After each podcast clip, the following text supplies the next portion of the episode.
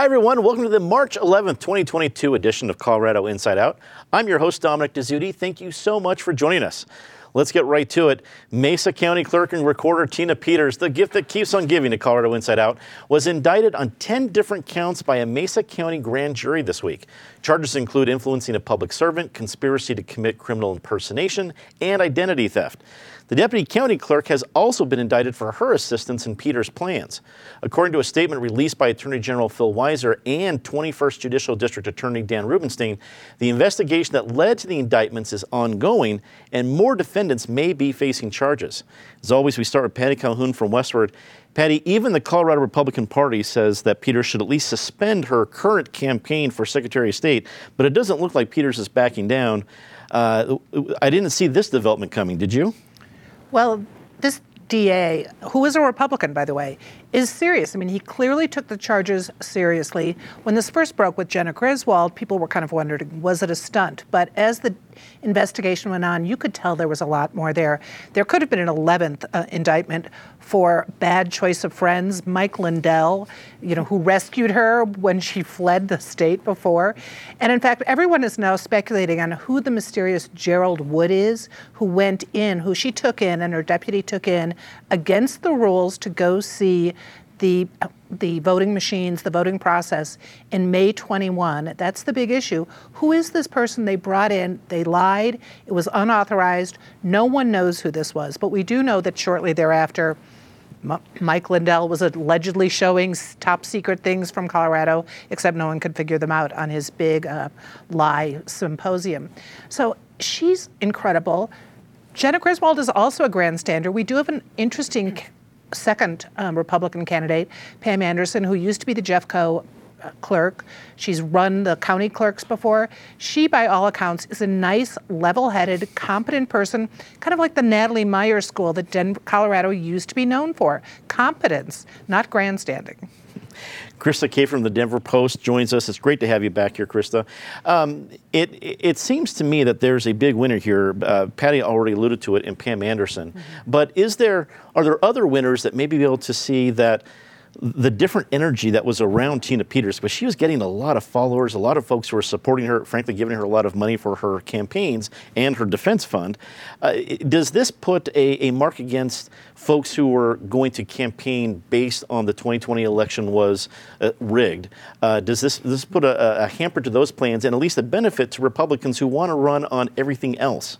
You know, you just said for me, basically. Um, are there other winners? Yeah, 360 million Americans are the winners anytime these conspiracy theorists are charged with their illegal activities. And I hope she gets convicted. I hope she drops out of her race.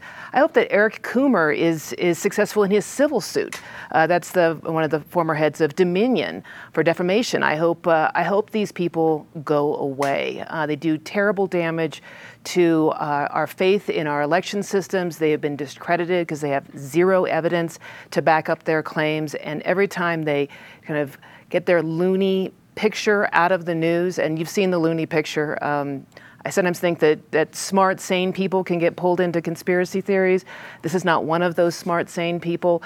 Um, she needs to uh, exit stage left. Alayna Alvarez, from, a reporter with Axios Denver, joins us. Great to have you here, Alayna.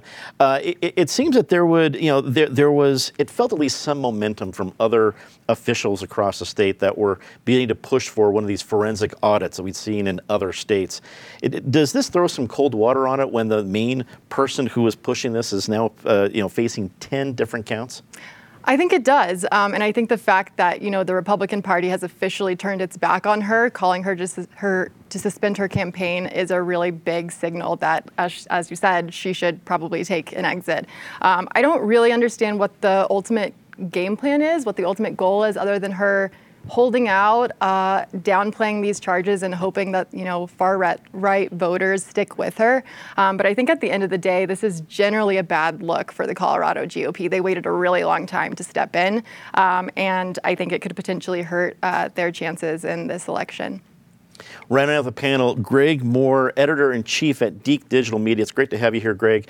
Uh, does is the Colorado GOP able to shake this one off? Are they able to to say, "Hey, the, this isn't what we're about," or does it walk with them for a while? I think that that was a very aggressive step to make sure that it didn't hang around for a while. I think the GOP here uh, has a long memory. They remember Dan Maes. They remember a wounded Scott McInnis. I mean, this is their moment, and having a, a crippled Republican candidate, you know, front and center is not a, is not good for them. It's not good for their chances. So, you know, without you know convicting her, you know, she is innocent until proven guilty. Mm-hmm.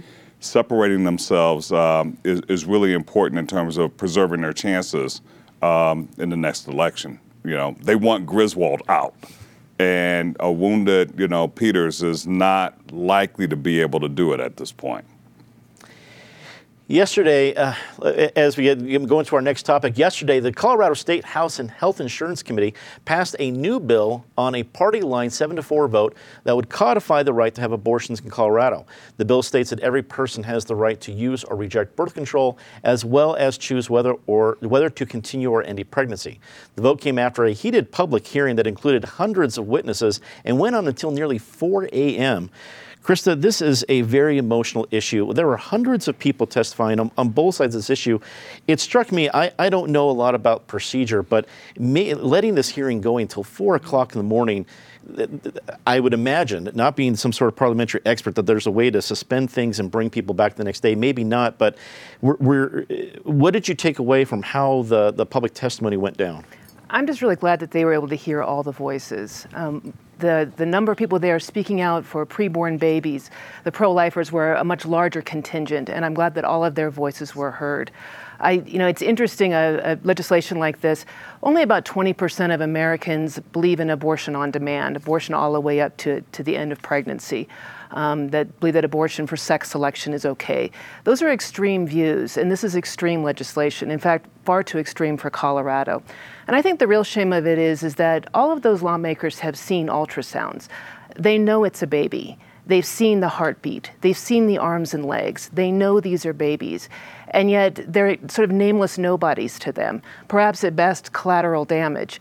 And to say that these children have absolutely no rights, that's too extreme.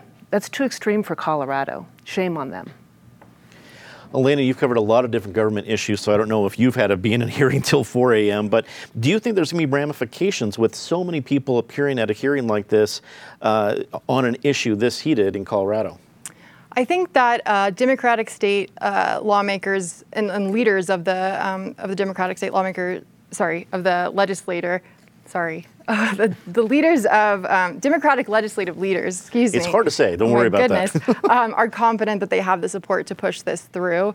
Um, the, their thinking on this is that you know even though Colorado doesn't restrict abortion and the procedure would remain legal if Roe v. Wade is overturned, um, this bill matters because abortion is not expressly protected in state law, which is what they're trying to do. Um, it's a great example of uh, you know the domino effect of legislation that can happen or that happens states away, right? This is a direct response to legislation passed in Texas and Florida that adds restrictions on abortion.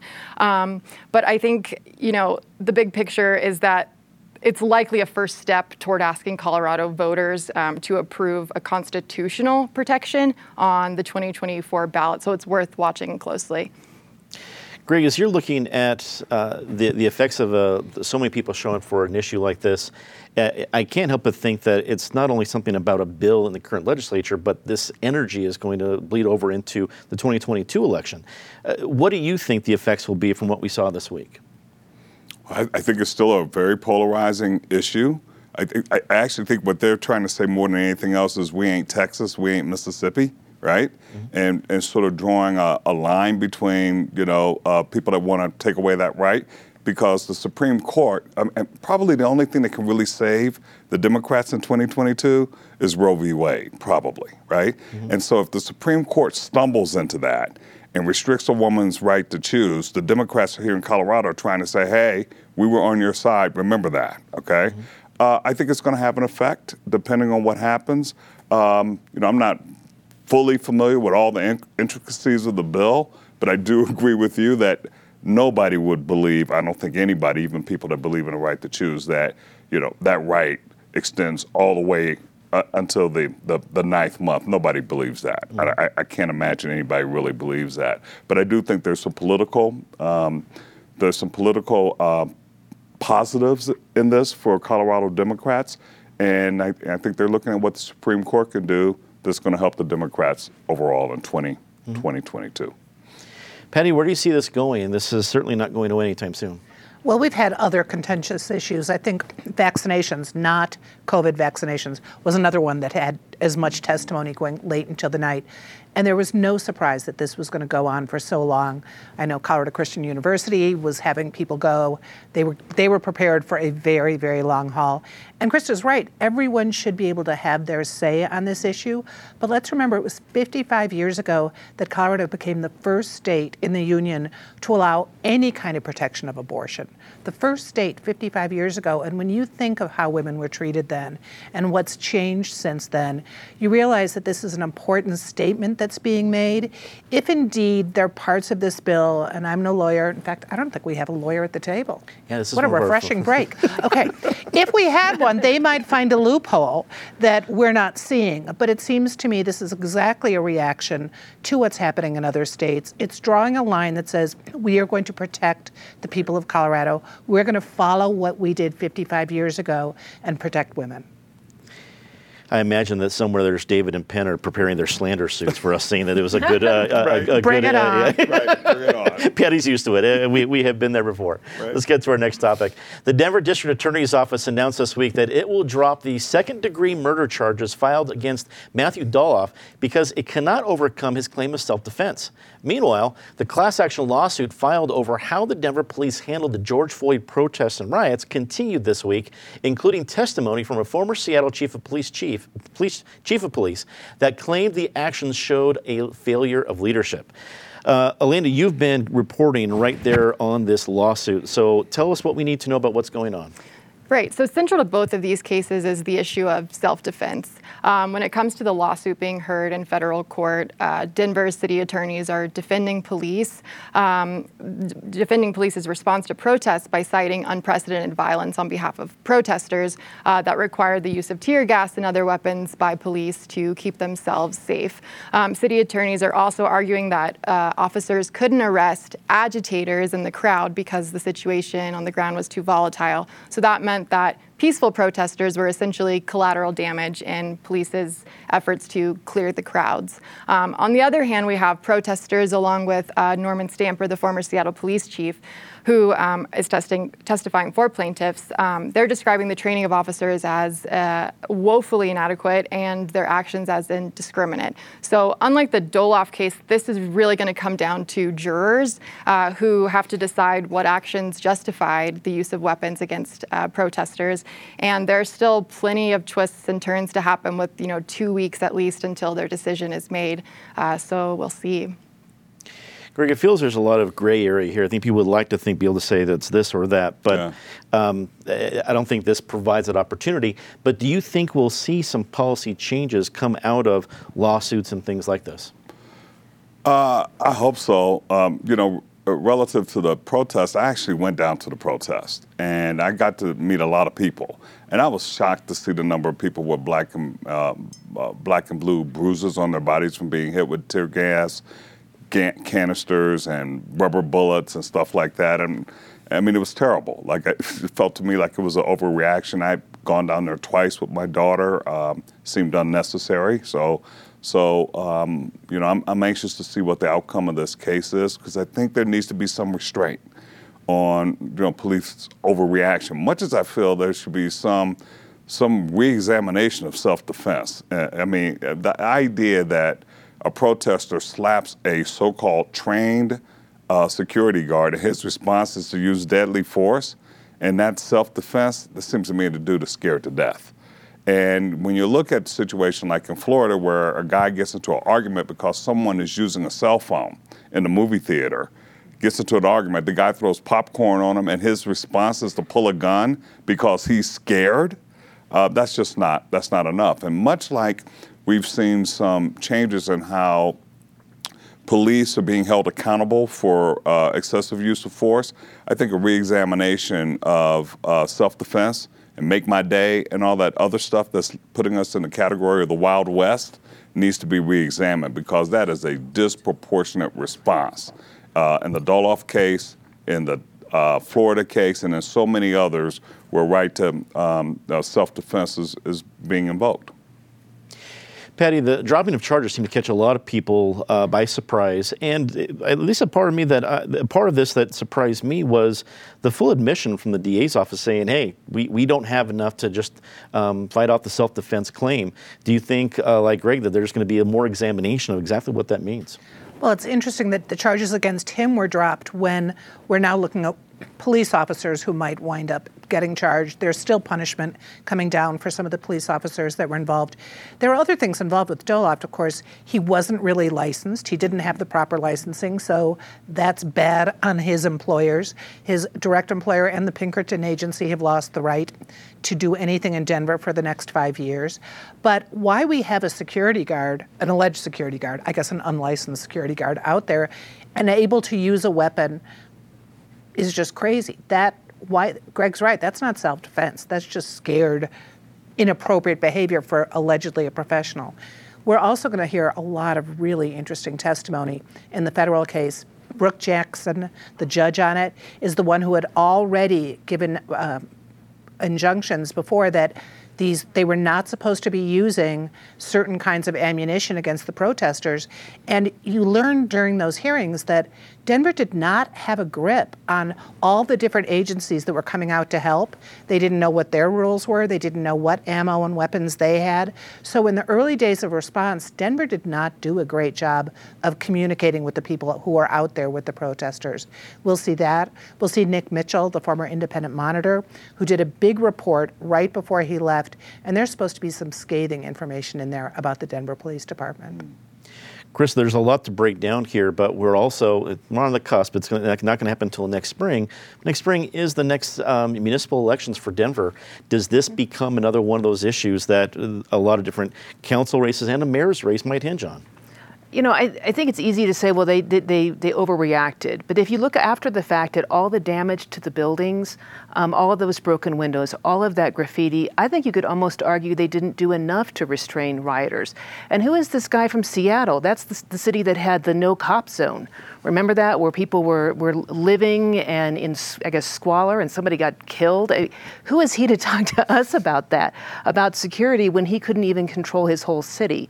So, yeah, it could weigh into the election. I think people need to remember that uh, the police may have made some mistakes, but they were the good guys. And they were the, the defense, the only defense that that city had. Could they have done better? Sure, we could all do better. Uh, but in the end, the rioters did a lot of damage, and they're the ones, honestly, that I think um, bear the vast majority of responsibility. The Douglas County District Court has stepped in on the Douglas County Public School superintendent debacle, ordering that the school board adhere to the open meetings law. According to Judge Jeffrey Holmes, evidence showed that four of the school board members had indeed made the decision to fire former Superintendent Corey Wise outside of public meetings by meeting one on one. Greg, we'll start with you on this one. Uh, it they really, uh, like Tina Peters, have been the gift that keeps on giving to this right. uh, panel. Right. Um, but as an editor, you are familiar with open meetings laws, open records laws, everything sure. that goes on with this. Yeah. Do, what do you think about the decision that we've heard so far on this case? Well, when I was a young reporter, you know, they used to try to go into executive session to make decisions like that. They don't even pretend anymore, right? I mean, like that's how far, you know, we, are away from sort of, you know, public access to decision making. I mean, this is terrible, right? But in the end, it, what does it really mean? If it doesn't affect the decision that was made, so, so, so one way you, you, you're able to sort of correct that kind of behavior, which I think is increasing, you know, as media scrutiny, you know, um, you know, becomes less and less because of resources and layoffs and things of that nature. I think the way you hold them accountable is you find them for, for breaking open meetings uh, uh, laws and you reverse their decisions. Okay? Like there has to be consequences for doing this, not just a rebuke. But yeah, I mean, um, you know, I've read a lot about this. I love the idea of the walking quorum. I mean, like all these euphemisms for this illegal activity. But I think there has to be teeth in the consequences. And, you know, if counties and cities have to pay huge fines for breaking the open meetings law and have their decisions reversed, I think they'll think twice about doing that. Patty, what do you think? You and your reporters have to cover these things all the time. Uh, a, a, walk and talk like you're with Aaron Sorkin in the West Wing or something that is a lot harder to follow right, right. than a public meeting. Um, how do you think this is going to make some changes? it should make some changes. You know, it's interesting. This group of the conservative bloc that was elected in November, they campaigned that they would calm down the board meetings, that they wouldn't be the circuses anymore that they had been pretty much during the masking controversies. And could anything be a bigger circus? I will say this: they must be good telephone players that game because who knows what the, you know if i were playing that game of telephone you're, tell, you, you're telling one member this that member repeats it you could have wound up fi- firing almost anybody. I presume they really wanted to fire the superintendent, and they did an effective, if completely illegal, job of it. Krista, is there a way that Douglas County can get out of the news cycle for more than a week? if they follow the rules. Um, seriously. So, you know, a board has a right to work with a, a, superintendent that they agree with, right? They have a right to, to fire and hire, but do that in the committee. Uh, don't do it by phone on your own. Mind the rules. And I think if they, they mind the rules, they've got uh, some good ideas, they've got some good candidates in front of them for superintendent. If they mind the rules from now on, things will get calmer. Will they ever be completely calm? No, not as long as there's teachers' unions. uh, that's true. I, I, can definitely understand that, that the battle will continue. Alayna, as a reporter, you've had to do this in multiple jurisdictions. Uh, do you think this will at least be a wake up call for other organizations, other school boards, other city councils that uh, we can't mess with this? We can't have a walking quorum and have poor Alayna trying to follow, follow you around downtown Castle Rock of what the quorum's going to be. I don't even know if I could follow what's going on with Douglas County if I wanted to. Um, but I really do hope it's uh, other you know municipalities and public bodies are are watching because it's a problem anytime public officials are working in the dark. It's not honest, um, and that's not what we elected them to do. Uh, so I hope that this stops and this judge you know actually has some real um, impact here with the board and maybe some teeth into a legal decision. We'll see what happens. Exactly. Well, speaking of teeth, it's time for our very favorite part of the show, Disgrace the Week. As always, we start with Miss Calhoun. Well, of course, Douglas County we just dealt with, so we can leave them out of this. and instead, we'll go to another county, Denver County, where we're in the middle of a brawl in City Hall right now between four city council women who are after another city councilwoman because of the whole who essentially called them traitors. We posted an op ed about it today. It's a really interesting issue. And if you want more hints, there's an art museum exhibit devoted to La Malinche, who was a really controversial but fascinating figure. You almost feel the Denver City Council was kind of jealous of all the attention going on elsewhere. So it's time to get ourselves back in the news. I, I, I, uh, they're doing a good job of it. yes, they are. Krista. So I'm a little late. I'm going to go ahead and go with shame of the month, maybe shame of problem. the term. Um, I'm going to just say Lauren Boebert, Congresswoman for shouting during the State of the Union. I, have been to a State of the Union back when I was a Hill staffer, back when Clinton was in office, and you can choose whether or not you want to rise and stand, whether you want to clap at all. Those are all of your choices, but don't be screaming out. Have some respect for the institution. And you show the respect you show the respect to other people that you want shown to you or people you enjoy. It Amen. makes sense. Alayna. I'm giving this one to the weather. Snow in March is one thing, but negative wind chills is another, and I won't stand for it. I, I, am with you, and I, I, want to find out where we file our complaint because exactly. I, I, am with you on that. The seven degrees below zero is out of the question. Greg.